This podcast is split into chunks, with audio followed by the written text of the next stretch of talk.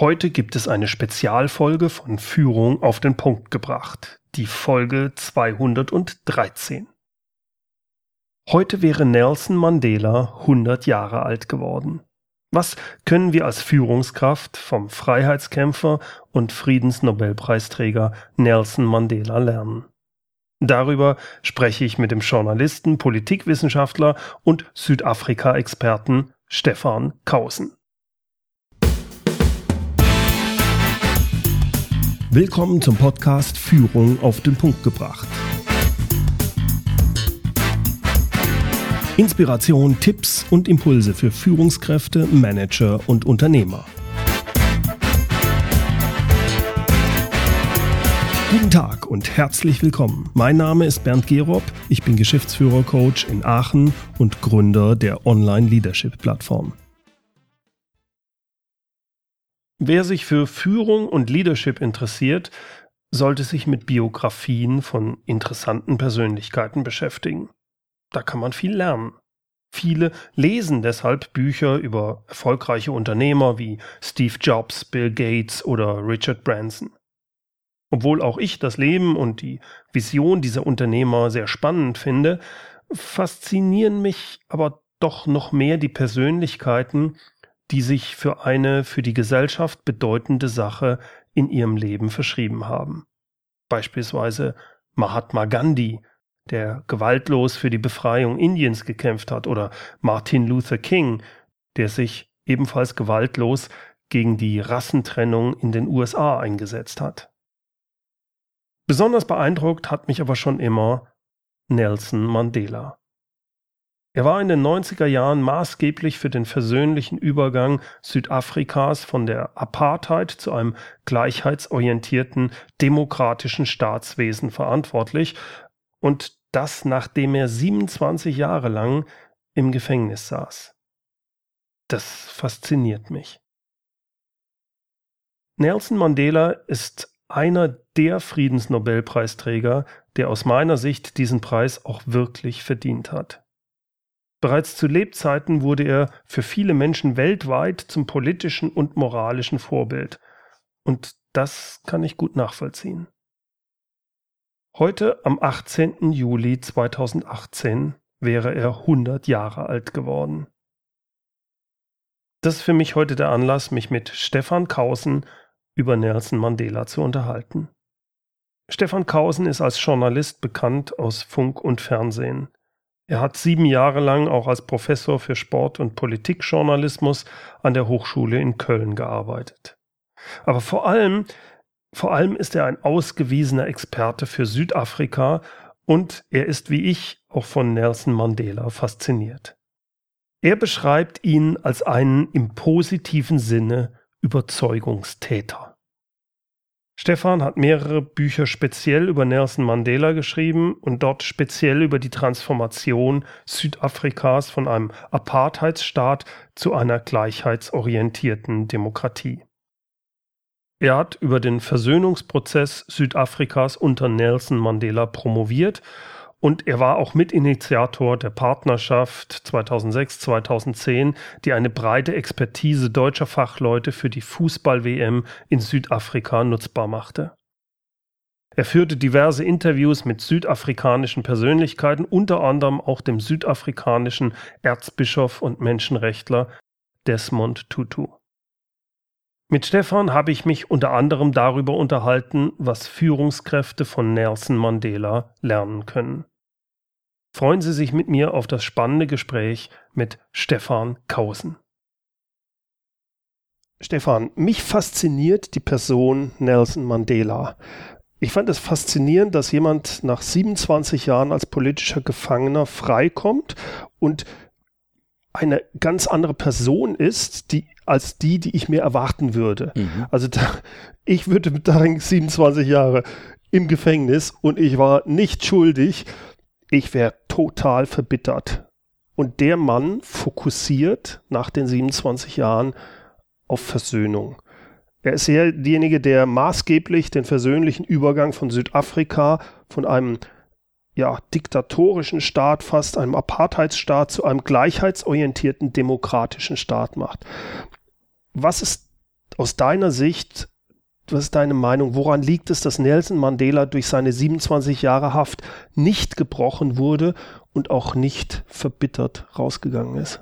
Also ich glaube, das Wichtigste an Nelson Mandela ist seine humanistische Grundeinstellung. Also er hm. war von Anfang an in seinem Leben, sagen wir mal spätestens seit Studienzeiten, als er das dörfliche, das ländliche im Ostkap in Südafrika verlassen hatte Richtung Johannesburg, seitdem war er ein Humanist mhm. und er hat selber immer betont, wie wichtig ihm gute Bildung und das Interesse fürs Allgemeinwohl gewesen wäre. Mhm. Jetzt hat er aber natürlich auf der Strecke von dort als junger Mensch zu dem Status und dem Wirken, das du eben äh, beschrieben hast, äh, auch Täler durchlitten, durchlaufen mhm. und auch Phasen gehabt, wo er ein Aufrührer war, mhm. ein Krawallo und kein Versöhner kein Brückenbauer, sondern ja sogar ein Terrorist. Aber nach das, Definition des Staates. Ja, aber war das nicht bevor er gefangen, äh, bevor genau. er im Gefängnis war? Er landete aufgrund dieser terroristischen Aktivitäten, Revolution gegen den Apartheidstaat ja. im Knast. Ja. 27 Jahre inhaftiert, 18 Jahre auf Robben Island, mhm. Vor Kapstadt, sieht die Freiheit, sieht den Tafelberg jeden Tag, aber er kann nicht raus, er kann nicht dahin.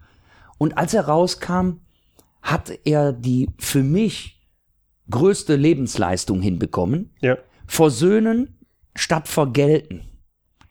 Frieden schaffen ohne Waffen. Handreichen, nicht wegschlagen. Inklusion statt ausschließen. Brücken bauen statt einreißen. Wie ist es ihm gelungen?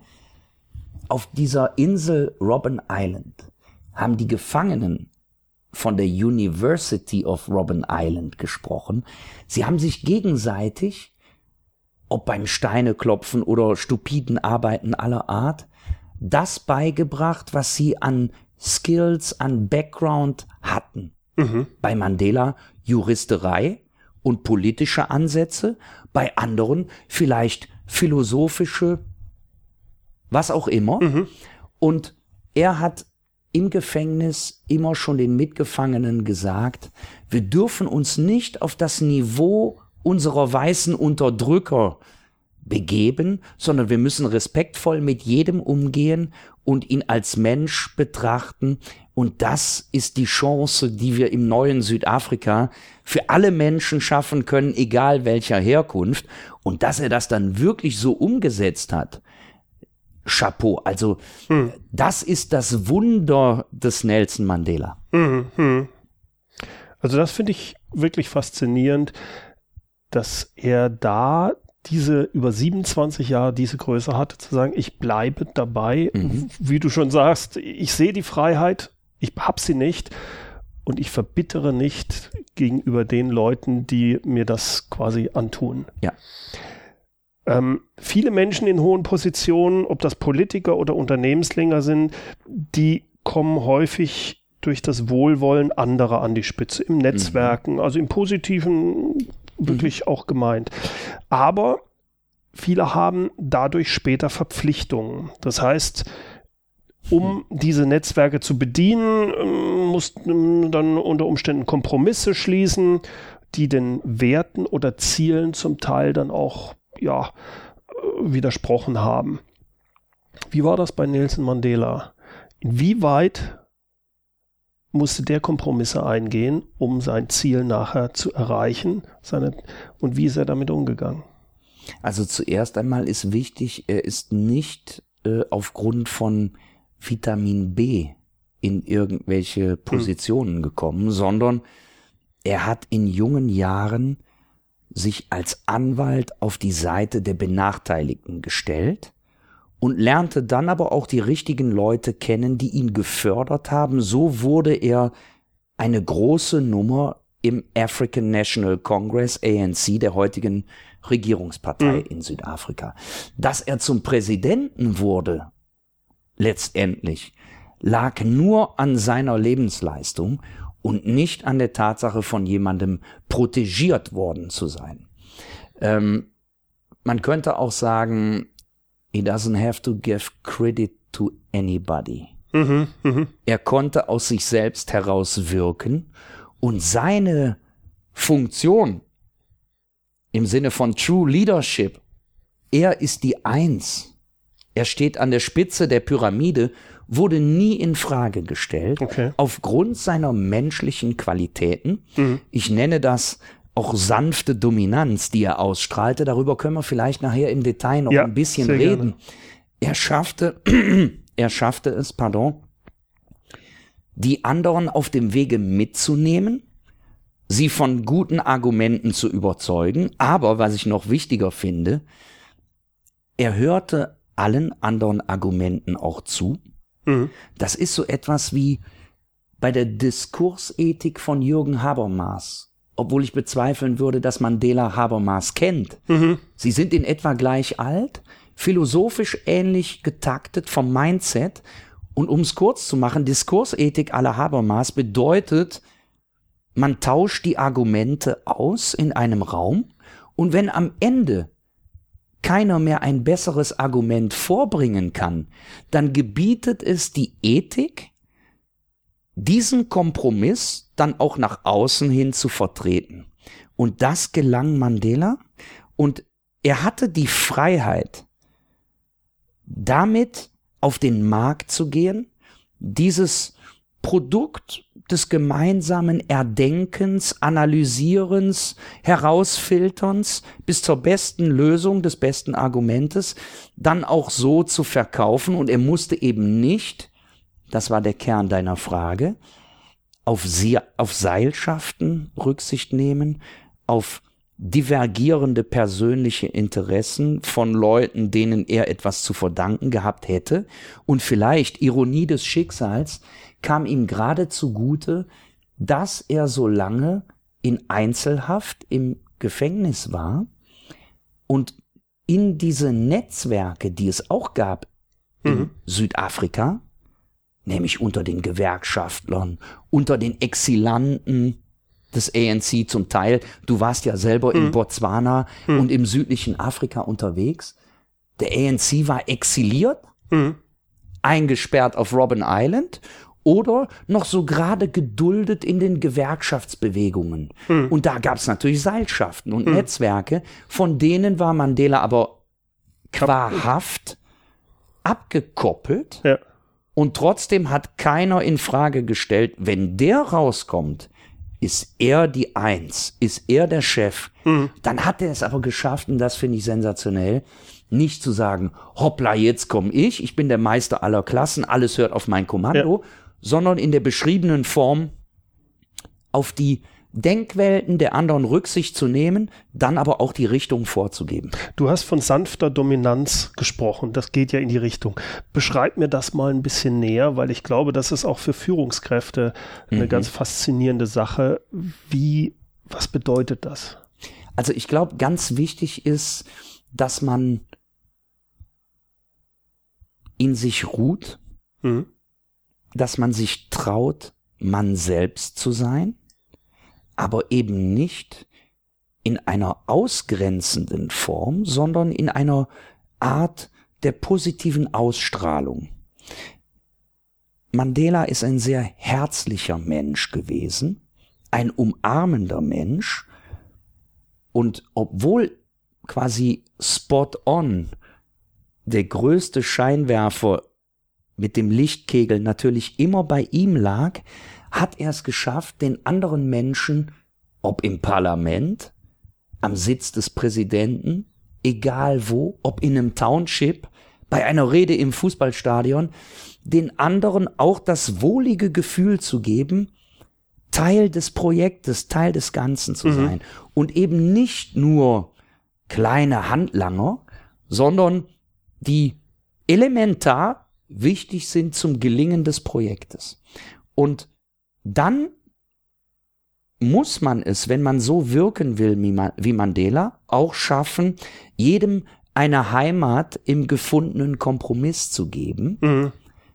Da, da darf sich niemand überrumpelt, überrollt oder gar ausgeschlossen fühlen, sondern am Ende geht's um Teamwork. natürlich, wie bei einer Band, die auf die Bühne geht, kann nur einer der Frontmann sein. Mhm. Nehmen wir mal als Beispiel Bruce Springsteen and the E Street Band. Ohne seine E Street Band wäre Bruce Springsteen nie so erfolgreich geworden, wie er es wurde. Mhm. Und die Band aber auch nicht. Wenn der Springsteen nicht vorne im Lichtkegel steht und die Rockröhre anschmeißt und diese positive Energie wirken lässt, kann die E Street Band nach Hause gehen. Mhm. Und ein Springsteen kann aber nicht ohne E Street Band auf die Bühne gehen. Anderes Beispiel wäre Udo Lindenberg und sein Panikorchester. Ja, ja. Ohne das Panikorchester kein mega erfolgreicher Udo Lindenberg. Und man könnte, obwohl dieser Vergleich natürlich jetzt hinkt, den Mandela als den Frontmann einer Band betrachten. Wer waren denn die aus seiner Band dann? Kannst du da, welche Leute waren das, die, die du so sehen würdest? Interessanterweise ist der aktuelle Präsident Südafrikas, Cyril Ramaphosa, einer seiner wichtigsten Mitstreiter, vielleicht der Leadgitarrist mhm. oder der Bassman, der das Tempo vorgibt, oder der Mann am Keyboard, der auch schon mal ein paar Details und Feinheiten mhm. einstreut. Cyril Ramaphosa war derjenige, er ist seit diesem Frühjahr neuer Präsident Südafrikas, der die Detailverhandlungen zwischen Schwarz und Weiß mit einem weißen Counterpart geführt hat. Mhm. Rolf Meyer hieß dieser weiße Counterpart. Mandela stand an der Spitze der Idee, mit dem weißen Counterpart seinem präsidialen Vorgänger F.W. de Klerk, mhm. Frederick Willem de Klerk. Die beiden haben quasi die großen Linien vorgegeben und die kleinteiligen Kompromisse haben die anderen ausgearbeitet. Ein zweiter aus seiner Band wäre Thabo Mbeki, mhm. der direkter präsidialer Nachfolger von Mandelas wurde. Der war der wichtigste Mann im Exil-ANC. Der saß damals in Sambia, in Lusaka. Dort hatte der ANC, der ja in Südafrika verboten war, das Headquarter. Mhm. Und so ging eigentlich an diesem Thabo Mbeki kein Weg vorbei. Und Mbekis Vater war ein alter Buddy von Mandela. Und so gab es da auch emotionale Verbindungen. Mhm. Und daraus ist etwas gewachsen, was man durchaus mit einer Band vergleichen kann. Glasklar von 1990 bis 1999, immerhin ein knappes Jahrzehnt, stand Mandela vorne an der Rampe. Mhm, mh, verstehe das. Aber wie ist er denn dann mit umgegangen, um diese sanfte Dominanz so ein bisschen stärker noch rauszuarbeiten? Wie ist er damit umgegangen, wenn jetzt ja seine Leute, mit denen er in der Band zusammengearbeitet hat, ein bisschen anderer Meinung waren und sagten, ich glaube, das ist falsch, wir müssen in diese Richtung. Und er sagt, nee, nee, das ist die Richtung. Diese Situation gab es tatsächlich. Mhm. Ähm, es gab viele im ANC Anfang der 90er Jahre, die einen viel radikaleren Oppositionskurs gewählt hätten als Mandela, die viel mehr auf eine Komplettrevolution gesetzt hätten, als auf diese Interaktion zwischen Schwarz und Weiß. Ja.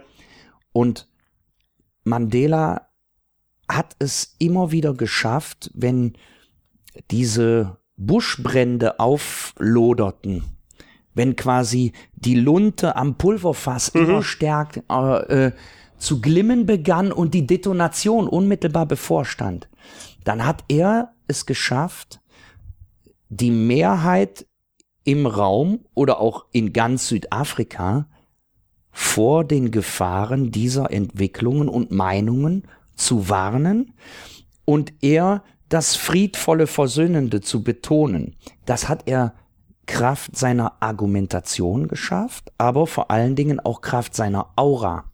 Mhm. Und dann war er ein Kommunikationsprofi. Das mhm. darf man an der Stelle nicht vergessen.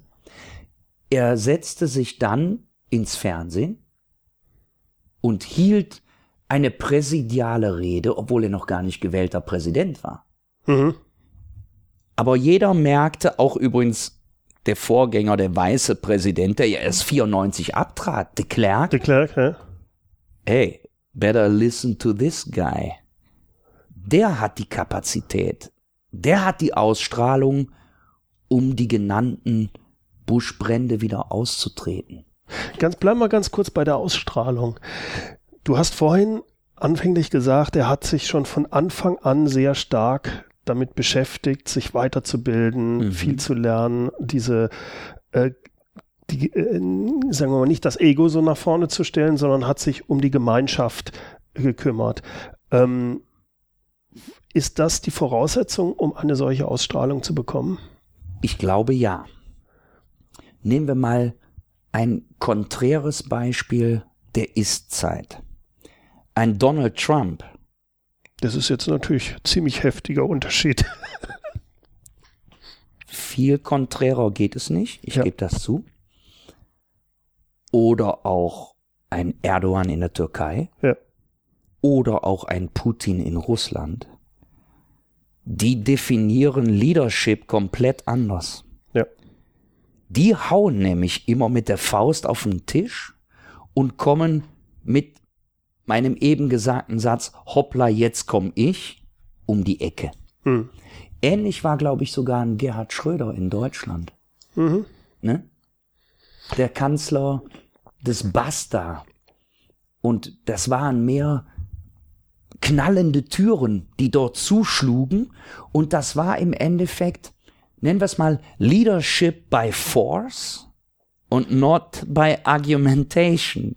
Gut, wobei die Frage jetzt ist, also Trump ist natürlich heftig, aber neben Schröder, ohne jetzt zu sehr politisch dazu werden, ich, was willst du auch machen, wenn du nicht diese Position, nicht diese durch sowas, durch eine solche Vergangenheit gegangen bist, dann hast du, musst du anders agieren.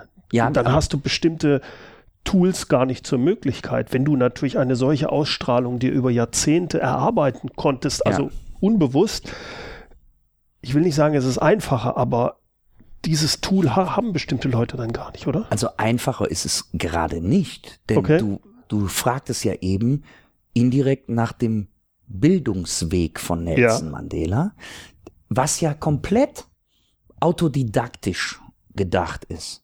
Der hat sich immer ja. neue Horizonte selber erschlossen und hat sich dann weiterentwickelt. Ja. Nehmen wir mal Hermann Hesse, das Gedicht Stufen ist für mich eines der wichtigsten überhaupt, sollte man sehr ernst nehmen. Hermann Hesse sagt, du sollst heiter Raum um, um Raum durchschreiten. Mhm. Bedeutet, ich öffne mir immer wieder selbst neue Türen in neue Räume, die mir bis dahin gänzlich unbekannt sind, mache dann das Beste aus der Situation, lerne hinzu, wachse als ja. Mensch und kann dann den nächsten großen Raum oder Saal durchschreiten. Mhm. Und Mandela hat quasi im Gegensatz zu den genannten eine Idee umgesetzt, die mich immer fasziniert hat und deshalb ist auch so mein großes gelebtes Vorbild neben vielen anderen Gründen. Ein lebenslanges Lernen, eine Bereitschaft, immer dazu zu lernen. Mhm. Und wenn wir das auf Unternehmertum übersetzen wollen, bin ich davon überzeugt, dass durch ein humanistisches Wachstum der Führungskräfte ja. das ökonomische Wachstum wie ein Beiprodukt von selber entsteht. Ja. Ja, ist eigentlich die, die berühmte Frage, um die du ja auch kreist, warum mache ich das? Mhm, mhm, ja. Und erst dann, wie mache ich es?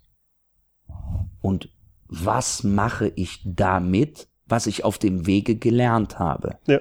Und soweit ein Mandela als weltweite Ikone von unseren alltäglichen unternehmerischen Herausforderungen entfernt scheint. Ich glaube, dieses Prinzip kann man übersetzen, wenn man willens und in der Lage ist, sich tiefgründig weiterzubilden. Dann kann man das schaffen und vielleicht darf ich noch ein Gegensatzpaar oder zwei sagen.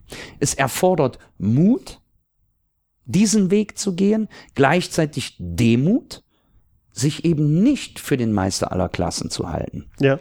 Und es erfordert, wenn wir heute in der digitalisierten Welt leben, sich über einen Gegensatz klar zu sein. Tempo und Tiefgang. Heute muss alles schnell gehen im Tempo der digitalisierten Welt.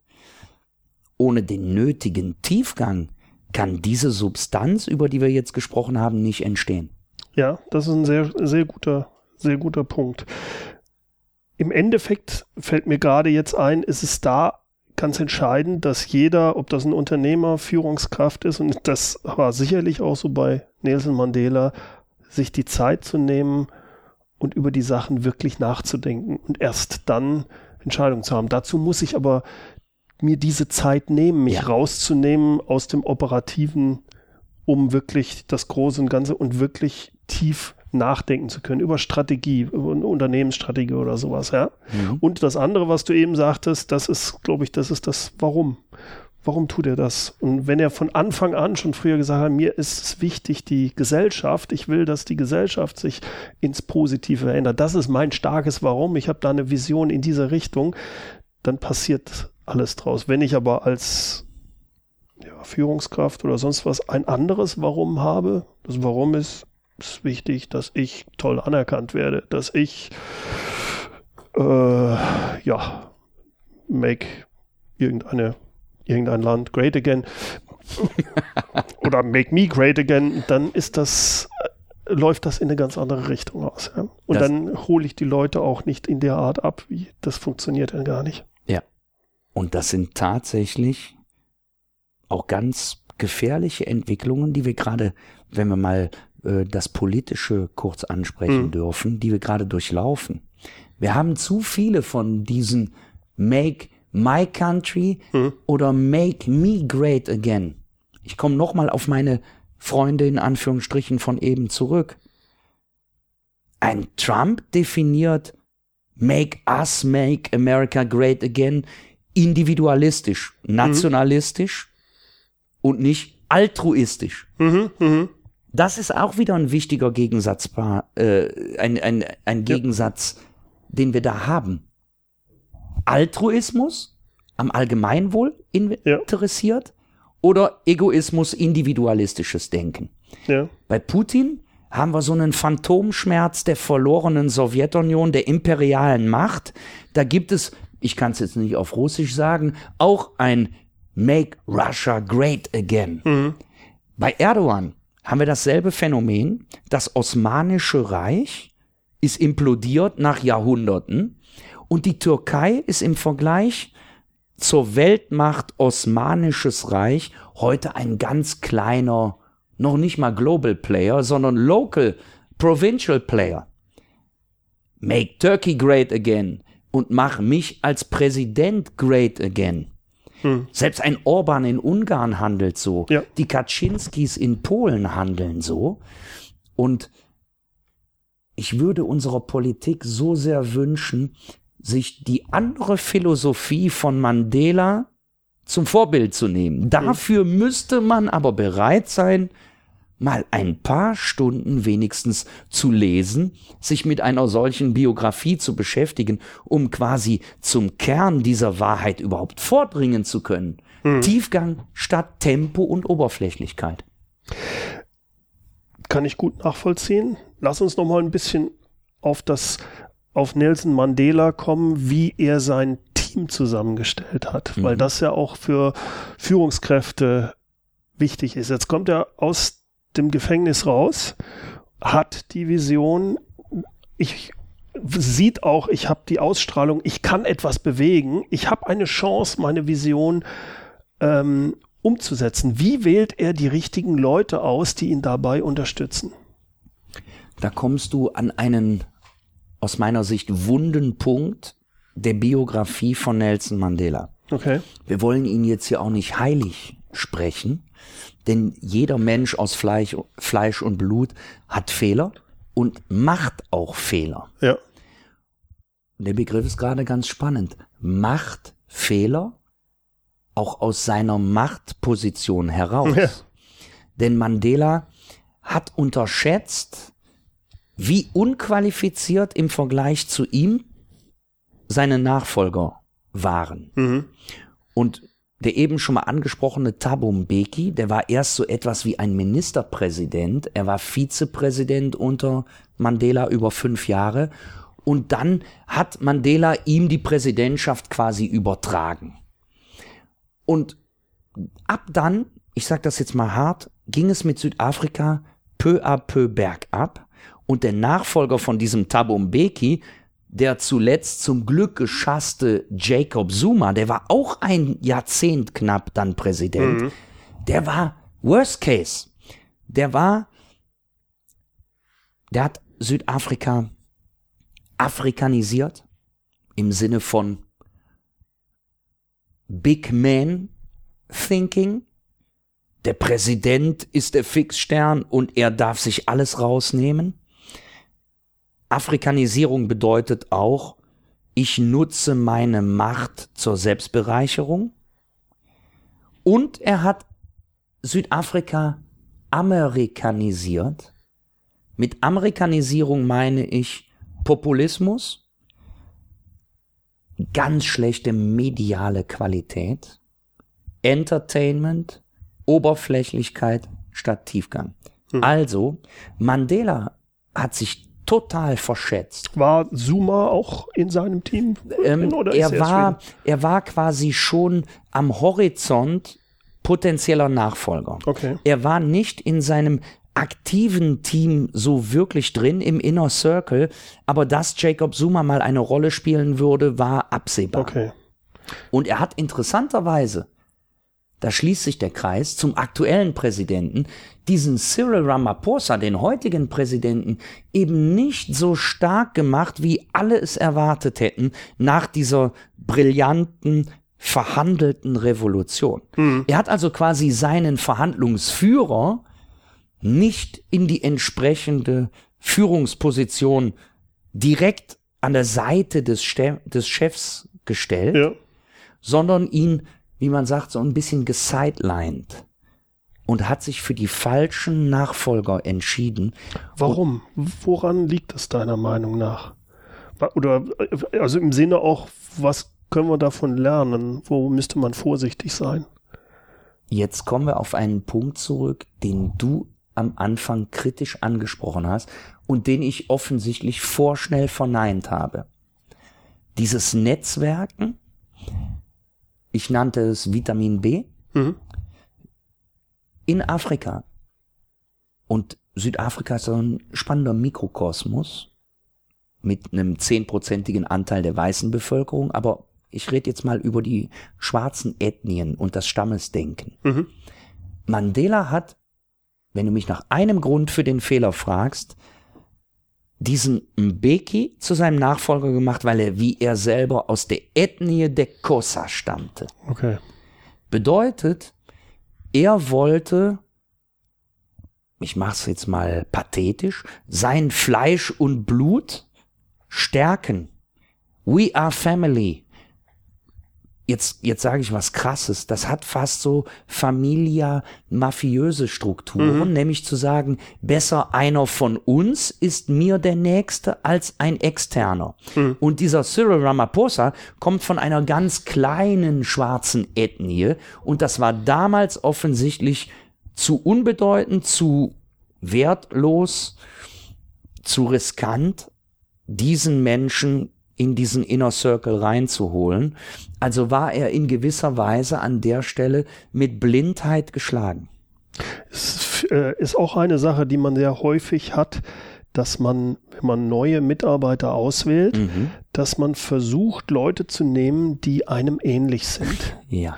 Das scheint mir hier auch so ein bisschen, also Ramaphosa war wahrscheinlich nicht sehr ähnlich, was diese sagen, der hatte ähnliche Werte, ja. aber von seiner Art, von seiner Herkunft war er anders und deswegen äh, schlug da dieser, ich, ich komme nicht auf den Namen, wie das heißt momentan, dieses Ähnlichkeitsphänomen, was, äh, was man häufig antrifft, wo fast niemand gefeit davor ist, dass man äh, sagt, ach, äh, wir haben an der gleichen Uni studiert, ach, das ist aber nett.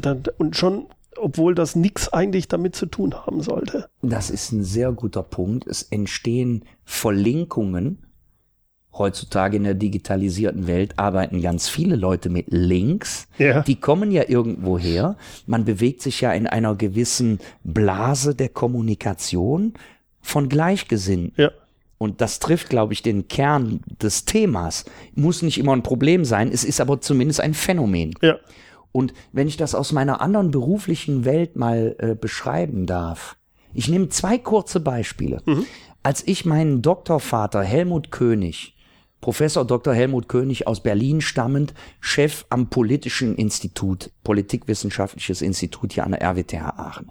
Als ich ihn fragte nach der Magisterarbeit, äh, könnte ich bei Ihnen promovieren? Sagte er, nee, Kausen, das ist nichts für Sie. Sie sind kein Theoretiker, Sie sind kein Wissenschaftler, Sie sind ja Journalist. Und dann habe ich gesagt, was muss ich denn tun, um ein Theoretiker und Wissenschaftler nach ihrer Definition zu ja. werden? Hat er gesagt, ja, müssen Sie erstmal tausende Seiten lesen. Hab ich gesagt, welche? Lass es uns versuchen. So konnte ich promovieren. Ja. Dann habe ich ihn gefragt, könnte ich jetzt nicht noch eine Professur draufsetzen? Da hat er gesagt, nein, Sie sind kein Mensch für die Hochschule, bleiben Sie Journalist, Sie können das andere viel besser. Und er hat mich zum Glück aus diesen Verlinkungen rausgehalten und hat mich in die Freiheit geschubst. Ja. Und letztendlich bin ich doch Professor geworden, aber nicht auf dem klassischen Wege. Ja, verstehe. Zweites Beispiel aus meiner Reportertätigkeit. Ganz viele Reporter klingen irgendwie ähnlich. Mhm in der heutigen Medienwelt. Ganz viele Fernsehsender oder Radiosender machen dasselbe. Im Radio nennt man es Formatradio. Mhm. Keiner spielt längere Titel als drei Minuten, keiner macht längere Beiträge als zwei Minuten. Ich nenne es auch so ein bisschen RTLisierung der Medienlandschaft. Mhm. Jetzt haben, ich habe eben schon mal über gelebte Vorbilder gesprochen. Der König, mein Prof, ist eins weil der ist der intellektuellste, belesenste Mensch, der mir je begegnet ist. Jetzt habe ich aber auch in der Schiene Sportjournalistik welche. Manny Breukmann, Gerd Rubenbauer und Marcel Reif. Ich glaube, die drei würden keinen Beliebtheitspreis bei den Kollegen gewinnen, mhm. weil die so outstanding waren. Und ich hatte zum Glück mit allen dreien intensiv zu tun und die haben mir im Endeffekt eine Botschaft mitgegeben. Kausen, sei doch du selbst, mhm. sei authentisch, mach dein Ding, um nochmal Udo Lindenberg zu zitieren, mach es so, wie du es für richtig hältst, natürlich auf einem gebotenen, qualit qualitativen, kompetenten Niveau, ja. aber dann bring deine eigene Stilistik rein. Mhm. Damit bin ich leider an allen Arbeitsstellen, ob beim WDR oder sonst wo, an der Hochschule, ich bin immer das schwarze Schaf und konnte es aber quasi qualitativ hinbiegen, dass die Leute denken, ah, der ist zwar komplizierter als die anderen da im Mainstream, aber es ist trotzdem wertvoll, ihn im Team zu haben. So das ist authentisch, ne? Thinking out of the box. Ja. Nicht angepasster Mainstream zu sein und Danach sollten wahrscheinlich Führungskräfte suchen, egal in welcher Unternehmung, in welchem beruflichen Umfeld, sucht doch eher nach Leuten, die additiv das Produkt oder das Team bereichern, ja. als nur eine Kopie seiner selbst. Ja. Weil das war dein Ausgangspunkt. Ja. Ich suche nach Leuten, aber unbewusst meistens, ja, ist ja, ja keine bewusste ja, Haltung, richtig, richtig. die mir ähnlich sind, ja, dann wird das schon fluppen. Das stimmt natürlich. Da gibt es eine gewisse Harmonie, aber der alte Spruch stimmt auch, Reibung erzeugt Energie und dann wird etwas unter Umständen Größeres, Konstruktiveres, Revolutionäreres draus, als wenn man sich immer mit seinesgleichen umgibt. Hm. Bleiben wir mal bei den Schwächen von Nelson Mandela. Was sind aus deiner Sicht sonstige Schwächen gewesen von Nelson Mandela und wie ist er mit damit umgegangen? Ich glaube, eine Schwäche resultiert aus seinem Promi-Status. Nämlich, dass das Familiäre eine untergeordnete Rolle gespielt hat. Mhm. Jetzt könnte man aber auch sagen, wenn wir über das Thema Allgemeinwohl nachdenken, Altruismus und nicht Egoismus, ist das ja eine Stärke. Mhm. Nämlich sich von dem kleineren Tellerrand des familiären zu lösen und über diesen Tellerrand im Sinne von weiterem Horizont hinaus zu blicken. Dabei blieb aber seine Rolle als Familienvater auf der Strecke. Mhm. Und ich glaube, sein größtes Defizit im Leben, was ihn auch am meisten getroffen hat, sind diese gescheiterten Beziehungen zu Frauen, mit denen er Kinder, Kinder hatte, wo er selber weiß, ich bin dieser Anforderung nicht gerecht geworden, mhm. weil ich quasi den Fokus mehr auf etwas anderes gelegt habe. Und das ist etwas, wenn man sich mit seiner Biografie beschäftigt. Ich habe tagelang im Sonnenuntergang in Kapstadt sitzend sein 600, 700-seitiges Buch gelesen, Long Walk to Freedom. Mhm. Ich habe dabei auf die Gefängnisinsel Robben Island geschaut, wo er die Mehrheit der Seiten handschriftlich geschrieben hat in seiner Gefangenschaft. Mhm. Und er hat viel weniger Groll auf die Gefängniswärter und die politischen Zustände als Trauer darüber, dass er seinen familiären Verpflichtungen nicht nachkommen konnte. Mhm. Jetzt muss man ihn in Schutz nehmen für die Jahre und Jahrzehnte seiner Haft. Aber auch als er frei war, vorher und nachher, war er nicht unbedingt der größte Familienmensch, was sich dann aber, als er Rentner war und Opa und Uropa wurde, geändert hat. Im Endeffekt, ich hatte das Glück, den Enkel von Nelson Mandela unmittelbar nach der Beerdigung im Frühjahr 2014 dort kennenzulernen, wo Mandela beerdigt wurde, wo mhm. er auch, äh, wo er geboren wurde, wo sich quasi sein Lebenszirkel geschlossen hat. Und dieser Enkel sprach, der ist heute selber im Parlament als Abgeordneter, sprach sehr respektvoll über Madiba, mhm. den Vater der Nation und auch über Tata, den, den Opa und Vater in der Familie. Und das haben wir übrigens bei vielen Menschen. Kann ich aus meinem privaten Umfeld bestätigen. Oft auch bei Väterfiguren, mhm. bei Vaterfiguren, dass sie in ihren intensiven Berufsjahren den Blick auf die Familie ein bisschen verlieren und das karrieristische Denken in den Vordergrund rücken. Und dann wird, oh Wunder, in der Rückschau auf dieses gelebte Leben oft noch ein sehr herzlicher Opa aus diesem vorher nicht so herzlichen Vater. Ist es die nicht so herzlich oder ist es einfach der Zeit geschuldet? Weil wenn du fokussierst, wenn du Fokus machst, sagen wir, ja, du musst dich darauf konzentrieren, aber eigentlich bedeutet Fokus ja hauptsächlich, ich muss zu ganz vielen Sachen Nein sagen. Mhm. Also muss ich in dieser Sache auch zu meiner Rolle als Vater häufig Nein sagen, weil ich einfach nicht da bin, also rein zeitlich. Ich muss das äh, mit einem ganz dicken Ja beantworten, unterstreichen und Ausrufezeichen dahinter machen. Habe ich auch biografisch bei mir Situationen erlebt, äh, wo ich mal ein paar Jahre in der Vaterrolle war. Mal hier und mal da. Mhm. Und tatsächlich war das nicht in meinem Fokus so sehr, wie es vielleicht nötig gewesen wäre. Und tatsächlich habe ich äh, eine ähnliche Schwerpunktsetzung unternommen, ob bewusst oder unbewusst, mhm. wie du es gerade gesagt hast, nämlich ähm, Fokus auf die wichtigen Inhalte, da kommen wir wieder auf das Warum zu Richtig, sprechen. Genau, ja. Und dann bleibt irgendwie das familiäre Wie, kann man es umsetzen, so ein bisschen auf der Strecke. Und man bezahlt für alles im Leben einen Preis. Mhm. Den müssen viele bezahlen. Ich auch. Das Und ein Mandela hat ihn auch bezahlt. Wenn wir mal zusammenfassen, ich fand den Begriff sanfte Dominanz, den du geprägt hast, sehr schön. Äh, wie würdest du es nochmal zusammengefasst sagen? Was kann man als heutige Führungskraft von Nelson Mandela lernen? Wenn wir von der sanften Dominanz ausgehen, Was, was können wir davon umsetzen? Also das Wichtigste an dieser Sanftheit ist das humanistische Denken. Ja. Und dieses Umarmende.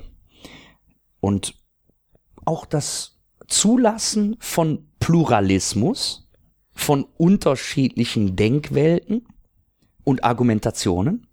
Aus diesem Pluralismus entsteht dann über den Humanismus ein Universalismus.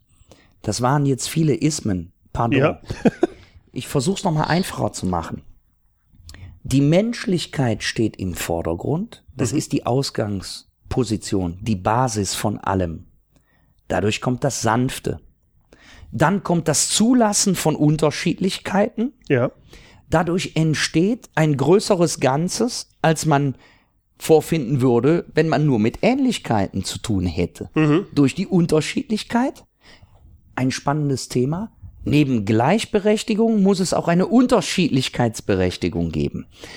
Das ist das Sanfte. Mhm. Dann entsteht, kommt die Dominanz dazu durch vorgelebte Disziplin, durch Beharrlichkeit, durch Bildung im Sinne von Tiefgang, durch nicht in Frage stellen Könnens einer Autorität.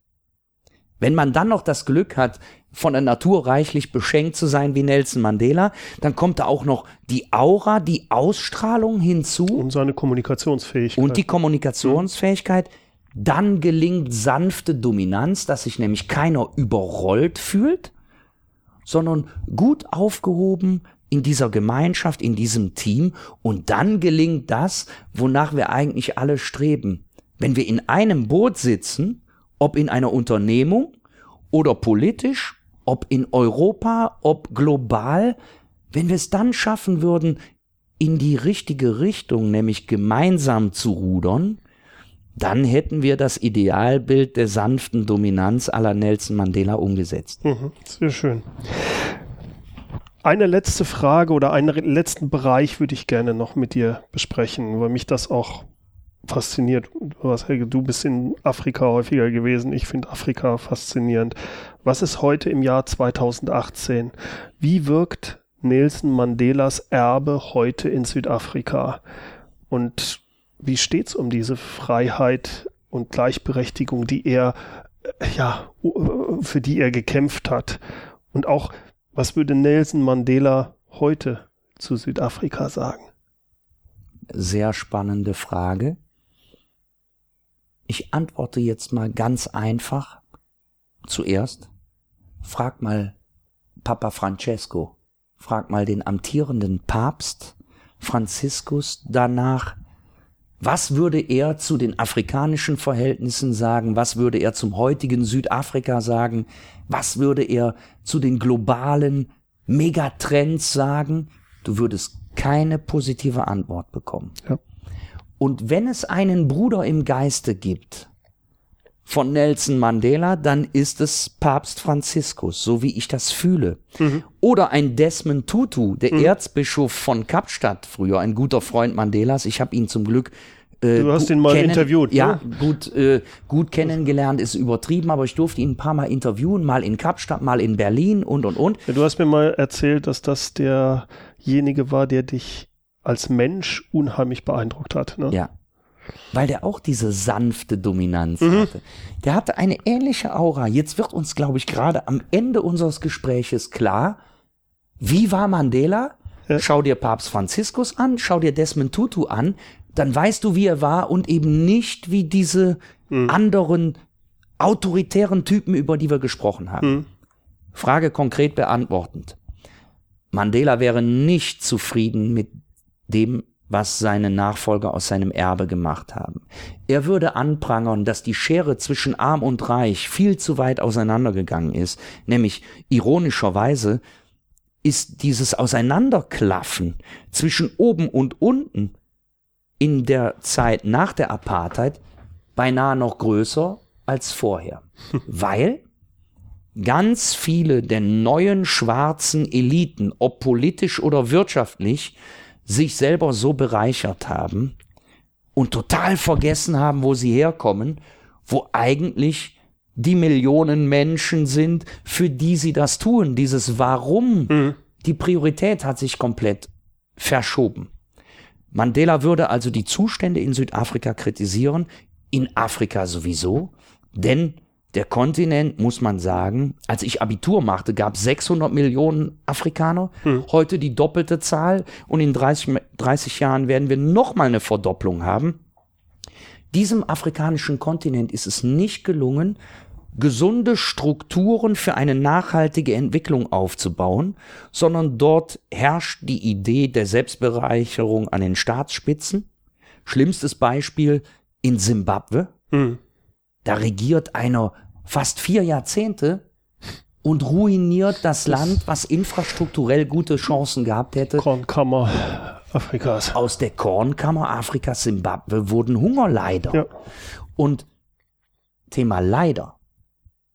Mandela würde sagen, leider bewegen wir uns auf dem von mir stellvertretend jetzt skizzierten Weg der Afrikanisierung und auch der Amerikanisierung. Mit letzterem meine ich Banalisierung, plumpes Streben nach Wohlstand und nicht mehr altruistisches Denken. Mhm. Und deshalb wäre Mandela, glaube ich, heute ein trauriger Ex-Präsident.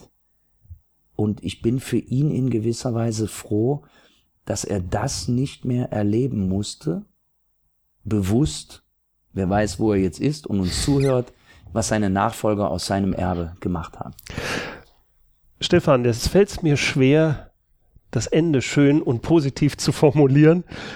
Ich möchte es aber vielleicht so formulieren, dass wir sagen, jeder von uns, der ein, sein Warum wirklich kennt und ein bisschen zumindest in Richtung Allgemeinwohl geht, der sollte versuchen, auf dem Weg von Nelson Mandela in diese sanfte Dominanz, mit der sanften Dominanz ähm, sich zu entwickeln. Ich würde abschließen gerne mit dem, was du mir in das Buch geschrieben hast, weil das ist genau dieser Punkt. Du hast gesagt, ähm, lieber Bernd, ich freue mich sehr über das Interesse an meinem gelebten Vorbild, Nelson Mandela. Und dann schreibst du, die Balance aus Mut und Demut lässt sanfte Dominanz wachsen. Und in diesem Sinne bedanke ich mich recht herzlich für das schöne Interview. Danke, ebenso. Dankeschön, Bernd. Soweit mein Gespräch mit Stefan Kausen. Anlässlich des 100. Geburtstags von Nelson Mandela hat Stefan gemeinsam mit Christian Nürnberger ein neues Buch herausgebracht. Der Titel, naja, wie soll es anders sein? Nelson Mandela. Die beiden zeichnen in diesem Buch ein eindrucksvolles Bild von Mandelas Leben, seinem politischen Erbe und der aktuellen Situation Südafrikas. Das Buch fand bereits Aufnahme in die Spiegel Bestsellerliste. Meine Empfehlung, unbedingt lesen. Ich habe es in den Shownotes verlinkt. Auf eine besonders außergewöhnliche Sache möchte ich hier noch hinweisen. Der Künstler Ralf Metzenmacher hat Stephans Ausführungen zu Nelson Mandela künstlerisch umgesetzt. Rainbow Mandela. Ralf Metzenmacher propagiert den Kunststil Retro Art. Mit seinen Porträtbildern von Nelson Mandela hat er auf eindrucksvolle Weise herausgearbeitet, was für ein Charakter Nelson Mandela war. Einige dieser Bilder können Sie in den Shownotes bewundern. Selbstverständlich habe ich Ralf Metzenmachers Retro Art auch in den Shownotes verlinkt. Schauen Sie da mal unbedingt vorbei. Ich verspreche Ihnen, es lohnt sich. Die Shownotes finden Sie unter www.mehr-führen.de Schrägstrich Podcast 213. Und, das kennen Sie ja schon, führen mit UE. Zum Schluss gibt's noch das passende, inspirierende Zitat. Es kommt heute von meinem Interviewgast Stefan Kausen. Die Balance aus Mut und Demut lässt sanfte Dominanz wachsen. Herzlichen Dank fürs Zuhören. Mein Name ist Bernd Gerob und ich freue mich, wenn Sie demnächst wieder reinhören, wenn es heißt Führung auf den Punkt gebracht. Inspiration, Tipps und Impulse für Führungskräfte, Manager und Unternehmer.